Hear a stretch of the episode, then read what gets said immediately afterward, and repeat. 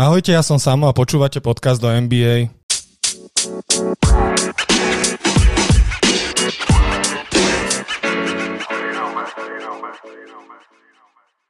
Máme tu dnes veľmi špeciálny podcast, ktorý nebude tak celkom iba o NBA, ale veľakrát sme v podcastoch spomínali Dostyho úspešnú, lomeno neúspešnú basketbalovú kariéru. A dnes je možno ten správny deň vám priblížiť, ako tá kariéra vyzerala. Dosty sa rozhodol, že si k tomuto rozprávaniu prizve špeciálneho hostia, tak ja ti dávam slovo, Dosty, nech ho ty predstavíš.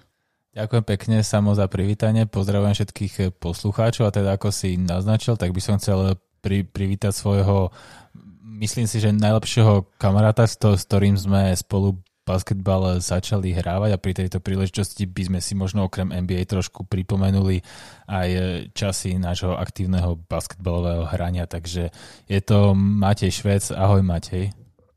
Čaute, moje meno je Matej. Ďakujem chalanom za pozvanie do podcastu a verím, že pokecáme o baskete.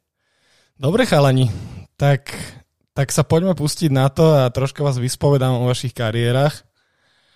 Ako ste sa dostali k basketu a kde vlastne za aký klub ste hrali a skúste možno priblížiť vaše začiatky? Tak ja si dovolím prenechať úvodné slovo Matejovi, nakoľko on začal chronologicky hrať basketbal skôr ako ja. Ja som začal trošku neskôr, takže dávam ti slovo. Tak ja som sa k basketbalu dostal viac menej náhodou. Bolo to v druhom ročníku na základnej škole, keď došiel šéf-tréner z Karlovky a teda rozdával letáky, či niekto nechce začať chodiť na basketbal. Mňa to oslovilo, mal som vtedy nejakých 8 rokov a rozhodol som sa, že to teda vyskúšam a vlastne Karlovke som ostal verný až do konca svojej basketbalovej kariéry. Dosty, ty si ako na tom so svojím začiatkom? Takže môj začiatok bol možno veľmi podobný. Začal som hrávať v 7. triede na základnej škole, pričom som bol taký, povedzme, niečo pred obezitou dieťa, takže nutne som sa potreboval dostať k nejakému športu a spolužiak ma oslovil, že či náhodou by som nechcel hrať basketbal. Mne to prišlo, že že určite ne, že tam sa behá, že nebudem vládať jak hajzel. Ale akože prvý tréning bol ku podivu celkom zaujímavý a odvtedy ma to chytilo. Takže v podstate tam sme sa aj s Matejom spoznali a tak už išli tie naše basketbalové kariéry súbežne ďalej. A chcem sa vás ešte opýtať, že ako dlho ste vlastne spolu hrali basket? Tak ja, ako som spomínal, tak som začínal v tej druhej triede na základnej škole, to som mal nejakých 8 rokov a aktívne som hral basketbal až dokým som nezačal chodiť na výšku, takže do nejakých 19. Dosty začal hrať cca o 4 roky neskôr, takže z tých 11 rokov, čo som ja hrával basketbal, tak som tých 7 rokov hrával spolu s Dostym a teda dosť sme si toho spoločne odžili. Presne ako povedal správne Matej, ja som začal hrať o 4 roky neskôr, čo bolo cítiť na nejakých možno ballhandlingových skillsoch neskôr. To by niektorí spoluhráči ešte ďalšie, lebo tréneri vedeli určite rozprávať, ale hej, tá naša kariéra trvala 7 rokov. Prežili sme si aj úspešnejšie tímové obdobie, aj menej úspešnejšie tímové obdobie a tak ďalej. Dobre, chalani, tak ešte sa vás možno opýtam, že čo by ste teraz vlastne po tom, čo ste už prestali hrať basket, čo by ste povedali, čo vám basketbal dal? Tak ja by som za seba povedal, že jednoznačne mi dal veľmi dobrý športový základ do života, ktorý viac menej využívam doteraz. A druhák ma naučil takej tímovej práci, že nie je všetko len o mne, ale musím sa vlastne pozerať aj na ostatných a musíme držať spolu ako tím. A naučil ma nezdávať sa, aj keď je situácia veľmi zlá, tak vždycky sa s tým dá niečo robiť a otočiť situáciu vo svoj prospech. Mne veľmi podobne, okrem športového základu a to, že som teda schudol asi 15 kg vďaka tomu svojho času, tak mi dal určite aj také možno lepšie spoločenské sebaurčenie. Viacej som sa mohol naučiť zapracovať do kolektívu, fungovať v kolektíve. Fungovalo to na babi, ne? No to až neskôr potom. A v 12-13 to ešte nebola veľká sláva. Teda ako u koho. Ale čo som chcel ešte povedať. Také, naučil som sa viac systematicky a pravidelne fungovať v tíme a dal mi to určite aj disciplínu a a naučenie sa rešpektovať možno nejaké autority a tak ďalej. Takže dal mi basketbal určite toho veľmi veľa. Hej, tú disciplínu by som asi aj ja podotkol, že síce občas boli na nás tréneri tvrdí, ale myslím, že takých 14-15 ročných chalani to asi potrebujú, takže to nás myslím, že dosť posunulo v živote, že na tom sa zhodneme. Dobre, keby ste mali povedať nejaké svoje kariérne najväčšie zážitky, nejaké proste, že najlepšie momenty, najväčšie zážitky a možno aj také, že kedy ste boli úplne down, čo sa týka basketbalu, že sa vám to nechcelo proste a demotivácia a tak. Tak asi by som začal z tej negatívnejšej stránky. Myslím, že jedna z najväčších prehier v našich kariérach bola, keď sme na majstrovstvách Slovenska v kadeckej kategórii na Final Four skončili štvrtý, že sa neušla medaila. Pritom sa očakávalo minimálne tretie miesto a všetci sme s tým viac menej počítali, čiže to si pamätám dodnes, jak sme po zápase všetci plakali a bolo to fakt dojímavé a myslím, že všetci sme veľmi chceli tú medailu, ale napokon sa to nepodarilo. Takže to je také najväčšie sklamanie. Asi nech to Dosty nejako doplní, že či mal on iné, alebo súhlasí so mňou. Ja v podstate súhlasím, bolo to Final Four z Spišskej Novej Vsi. Bolo to v podstate Final Four, ktoré bolo naše druhé. Predtým sme hrali Final Four prvýkrát v Považskej Bystrici. To bolo úspech v podstate, že sme sa tam vôbec dostali, takže tam sa to zemiakové miesto dalo nejakým spôsobom predýchať, ale v tej Spišskej to bolo naozaj veľké sklamanie. Prvý zápas sme hrali dosť dobre, ja si ho pamätám teda a prehrali sme veľmi tesne, ale stále tam bola šanca, aby sme teda stále skončili aj prvý teoreticky a keď sme prehrali druhý zápas s Považskou Bystricou o 3 alebo 4 body, tak už sme vedeli, že z toho medaila pravdepodobne nebude. Hrali sme potom posledný zápas takú labuťu piesen so Spišskou Novou Vsou, ktorá vyhrala titul toho roku. Dobre, a poďme k tým pozitívnym zážitkom nejakým. To máte si každý možno aj rôzne. Tak za mňa by som povedal, že ak sa mi dobre zdá, tak to bol rok 2011, kedy som sa dostal spolu s tímom na majstrovstva sveta v 3x3 basketbale. Vtedy to ešte nebol tak známy šport, alebo ešte to nebolo tak populárne. Teraz, ak sa nemýlim, tak už je to aj na olympijských hrách. Oprav ma Samo, neviem. To neviem ani ja vôbec toto. Neviem. Tak na 95% už to je na olympijských hrách tento šport. Tak vtedy bol vlastne v takých základoch.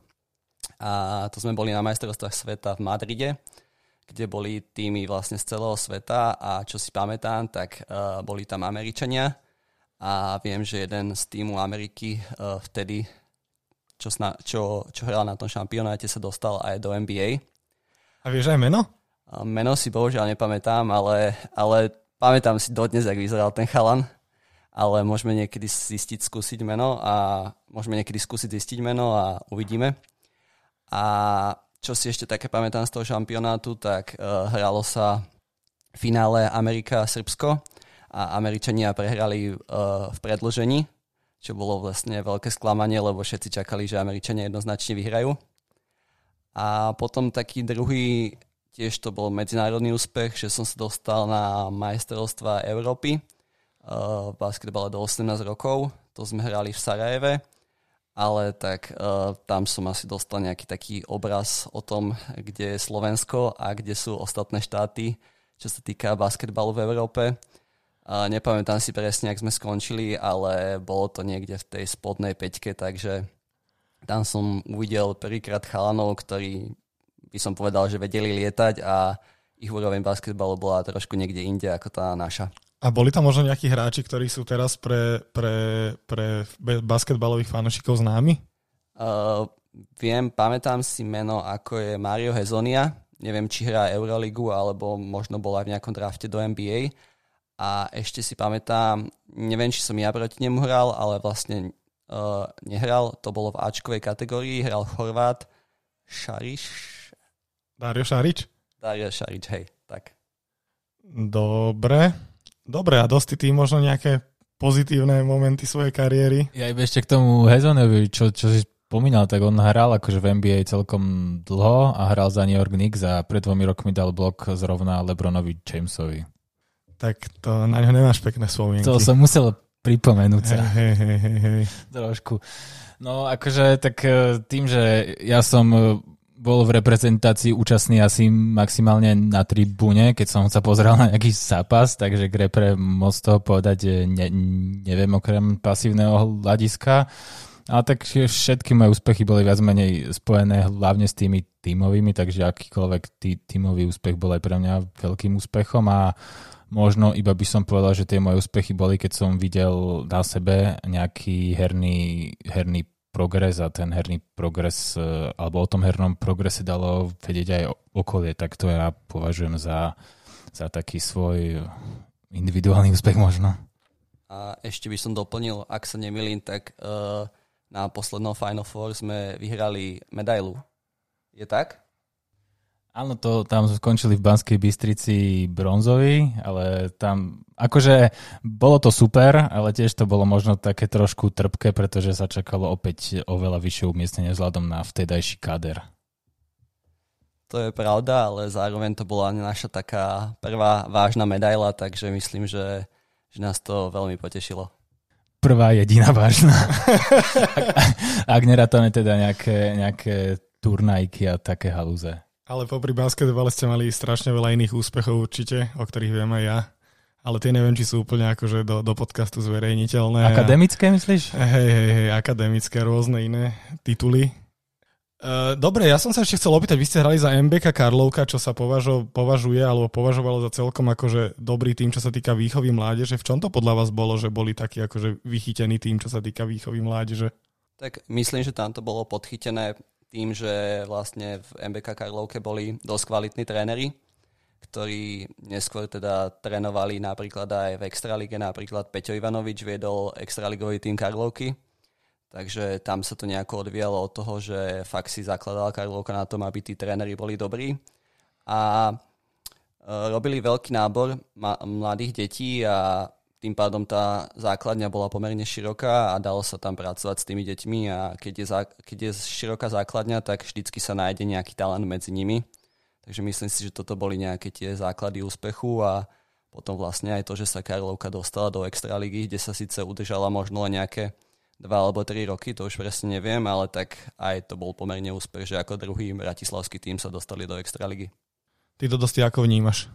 Veľmi obdobne ten koncept MBK Karlovky bol založený na takej dosť pomerne úzkej spolupráci trénerov a rodičov tých detí, ktorí začali hrávať v takom pomerne útlom veku, takže tí tréneri a rodičia mali takú spoločnú filozofiu, ktorá v podstate viedla ten tím do tých najúspešnejších mládežníckych, kadeckých a juniorských časov. Vlastne keď sa na to pozrieme, tak Karlovka vychovala aj teraz takú našu slovenskú vychádzajúcu hviezdu Mareka Doležaja, ktorý hráva v Amerike, takže myslím si, že fakt sa tam nachádzajú hráči, ktorí sa buď teda uplatnili aj v extralíge, alebo aj takto vo svete. Dobre chalani, ešte možno nakoniec týchto otázok o vašej kariére by som sa opýtal, že čo by ste odkázali možno chlapcom alebo ľuďom, ktorí by chceli začať hrať basket, že prečo začať hrať? Tak ja si myslím, že basketbalu treba prísť v prvom rade na chuť. Ja to viem z vlastnej skúsenosti, že keď som basketbal nehral, tak ma absolútne neťahal, či už aktívne alebo pasívne, ale naozaj ten šport je, keď človek pochopí tie pravidlá, pochopí tie súvislosti a naučí sa čo len úplné začiatky, ako je dvojtakt, zľava správa, naučí sa streliť z písmena o dosku a takéto detaily, tak toho človeka si myslím veľmi nabudí a dá mu takú, ako by som povedal, dá mu taký nový rozhľad na tú vec, že sa môže naučiť niečo nové a môže v podstate sám seba prekonávať v tom. Takže takto by som to ja povedal. Dobre chalani, ešte možno by som sa vás opýtal na jednu vec, ktorú som sa zabudol opýtať v doterajšom priebehu podcastu. Vaše nejaké najväčšie zápasy, čo ste odohrali vo svojej kariére, najlepšie? Tak ono je ťažko povedať, ktorý zápas bol taký najlepší v mojej kariére. Určite veľmi rád spomínam na ten zápas, čo sme vyhrali na Final Four, kde sme vlastne skončili tretí, kde sme mali konečne medailu. A čo sa týka takého môjho výkonu, tak si pamätám zápas zo Žiliny, keď som bol junior, tak v tom zápase som dal nechcem klamať, ale okolo 45 bodov. A pamätám si, že trojkou som vlastne posunul zápas do predĺženia, ale predĺženie sme bohužiaľ prehrali, takže má to aj takú trpkú príchuť tento môj najzápas, povedzme. Niečo ako Bradley Beal vo Washingtone v súčasnosti, ne? A čo, pre mňa platí tiež tá istá otázka? Hej, platí, no. Či ale tam to nie je také svetlé? No počkaj, som ti práve, že vedel za pár zápasov povedať. Ale nie, tak samozrejme, najdôležitejšie, teda najúspešnejší bol taký zápas, ktorý tým vyhrá, aj keď v podstate jedincovi sa tam podarí nejak strelecky zažiariť a nevyhrá ten tým, tak to má takú trpkú príchuť, ale čo si spomeniem na také svoje najindividuálnejšie zápasy vydarené, tak to bol zápas proti Komárnu, kde som dal 30 bodov, zápas proti Malackám, kde som dal 30 bodov, tu v zátvorke platí, že to boli týmy zo spodku tabulky, aby som bol úprimný. Ale spomínam si aj na svoj zápas práve na tom Final Four Spišskej Novej Vsi, ktorý sme prehrali. Bol to prvý zápas proti Košiciam, tam som dal nejakých 15 bodov. Bohužiaľ sme prehrali, ale v tom zápase som dostal dosť veľa priestoru a celkom sa mi akože darilo a doteraz na ten zápas spomínam. Ja som si ešte spomenul na jeden zápas, vlastne keď sme jedinýkrát v našej kariére porazili Považskú Bystricu. Treba povedať, že Považská Bystrica bola v našej kategórii najlepší tým jednoznačne a bola viacnásobný majster Slovenska. A pamätám si, že raz na domácej palubovke u nás na Dubčeka v Bratislave sa nám ich podarilo poraziť, takže to si ešte tak pamätám a cením. Dobre. Ja by som sa vás opýtal aj nejaké také akože zážitky, čo sa týkajú že basketbalu, ale nie úplne basketbalu. A neviem, či máte nejaké také, čo sa dajú povedať akože do mikrofónu, ale ak máte, tak to bude zaujímavé možno. Ale ak nemáte, tak v pohode. Tak myslím, že tých zážitkov bolo mnoho, od sústredení až po nejaké turnaje, kde sme sa zabávali aj mimo palubovky. Viac menej sme sa vždycky snažili dodržiavať nejaký ten športový kódex, ale tak boli sme mladí a nerozvážni, takže nie vždy sa to podarilo. Ale tak o tom asi nebudeme rozprávať, ale viac menej nám to dalo veľa zážitkov mimo basketbalu, vytvorili sa super kamarátstva a takéto veci, takže jednoznačne tam bola aj taká tá spoločenská stránka toho športu. To si diplomaticky veľmi odpovedal na túto otázku inak. Ale určite tá spoločenská stránka toho športu je veľmi dôležitá, pretože tá toho hráča častokrát motivovala, aby prišiel na tréning, aj keď sa mu nechcelo, alebo že chcel byť súčasťou kolektívu, aj keď bol po podstate 12. 13. hráčom a nastupoval iba akože na konci, respektíve bol iba na súpiska a nehral, takže aj z tohto pohľadu je dôležité, aby ten kolektív bol dobrý. A čo vás ešte, možno sa opýtam, že vy ste skončili vlastne v juniorských kategóriách, nie, ak sa nemýlim, a čo vás delilo od toho prejsť k mužskému basketbalu, alebo respektíve chceli ste vôbec k nemu prejsť? Tak pokiaľ sa nemýlim, tak my sme spolu ešte hrali aj jeden rok mužskú kategóriu, to sme hrali taktiež za Karlovku, prvú ligu.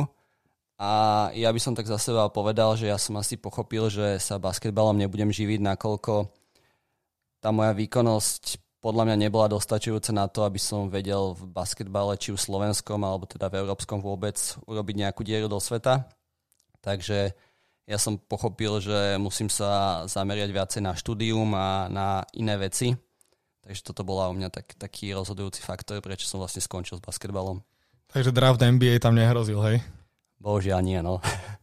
Nielen draft ani nedraftové pozície u nás úplne nehrozili, ale takisto, ak Maťo povedal, tak sme hrali chvíľku aj mužskú kategóriu. V prvom rade je to strašný rozdiel vo fyzičnosti.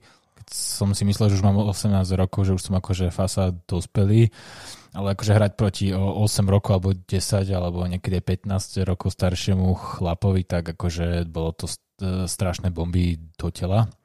Takže v prvom rade tá fyzičnosť bola strašný rozdiel, ale tak s tým sa samozrejme dalo pracovať.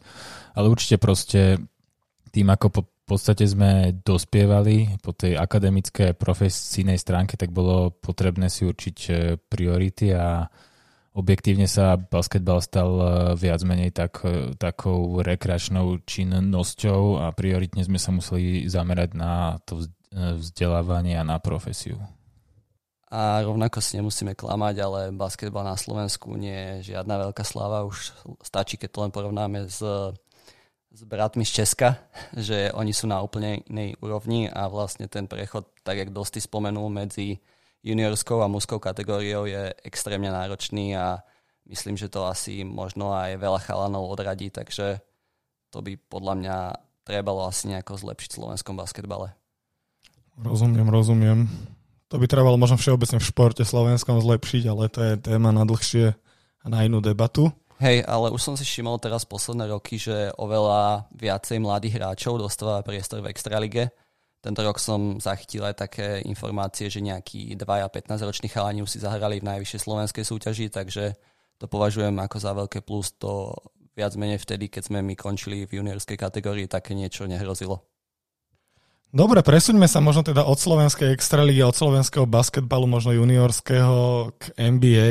Troška by som si s vami prebral aj otázky k NBA a nejaké novinky. Najnovšia novinka je to, že Blake Griffin odišiel z Detroitu a ide skúsiť ešte reštartovať nejakú svoju kariéru do Brooklynu hviezdneho. Tak ako vidíte jeho budúcnosť v Brooklyne?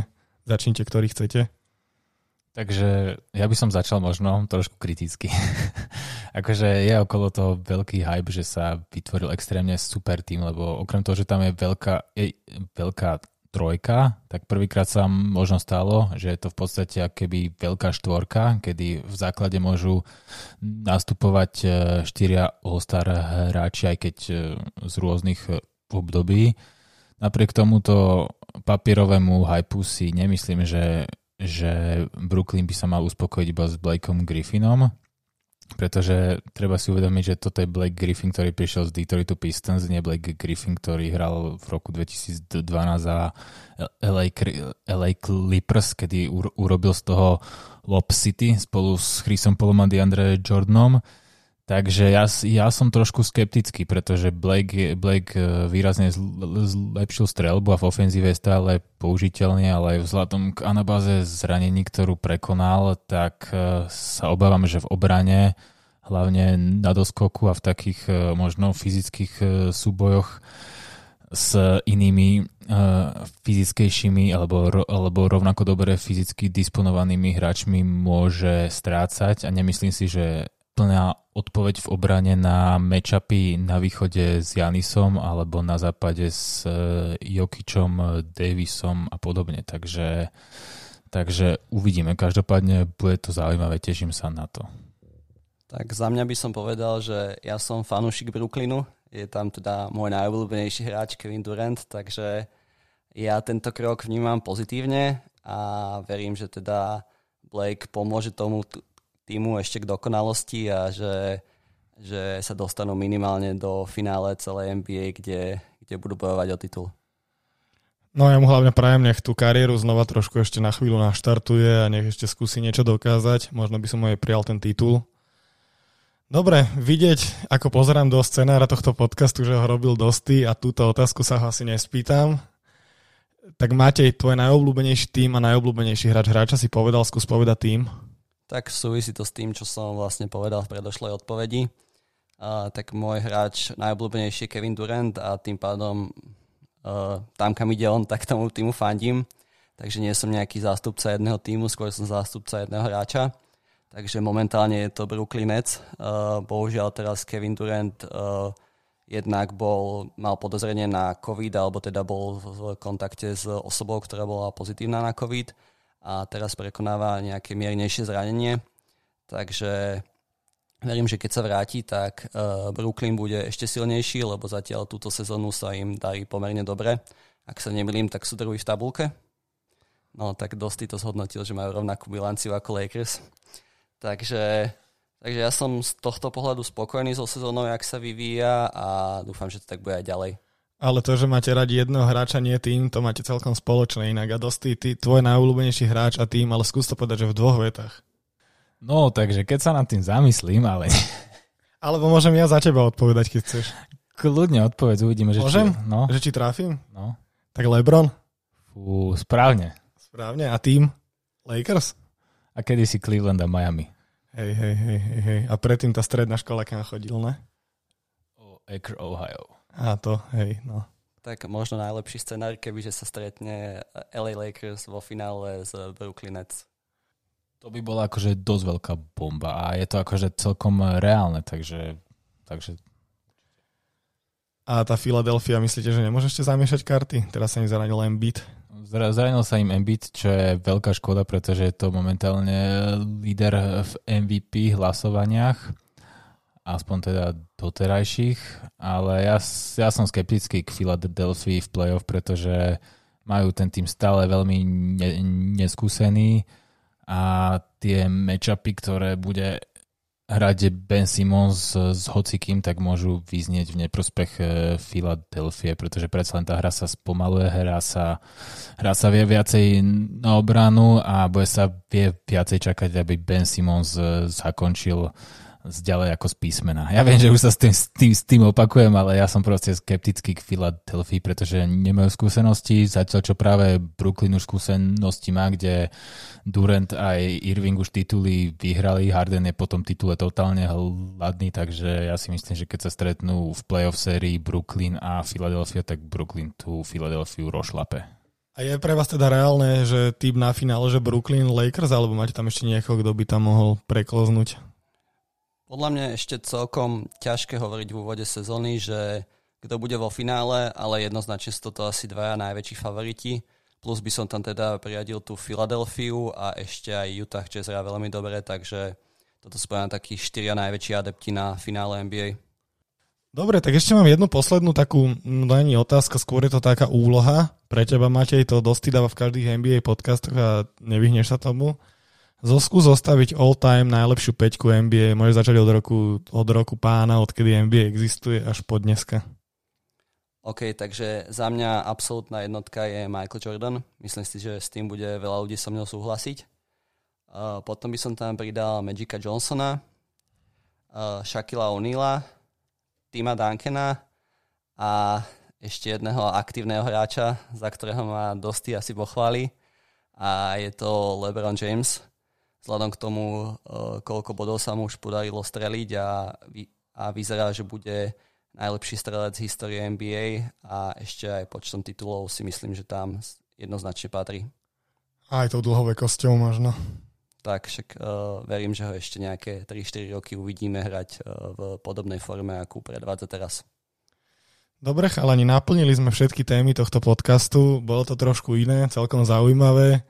Celkom som sa zabavil, lebo však vy ste obidva moji dobrí kamaráti a dlho vás poznám a veľa o vašich kariérach viem, aj čo tu nebolo povedané.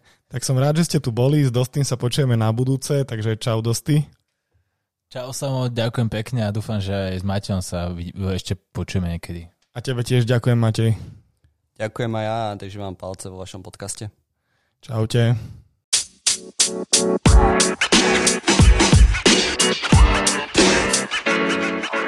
You know, man.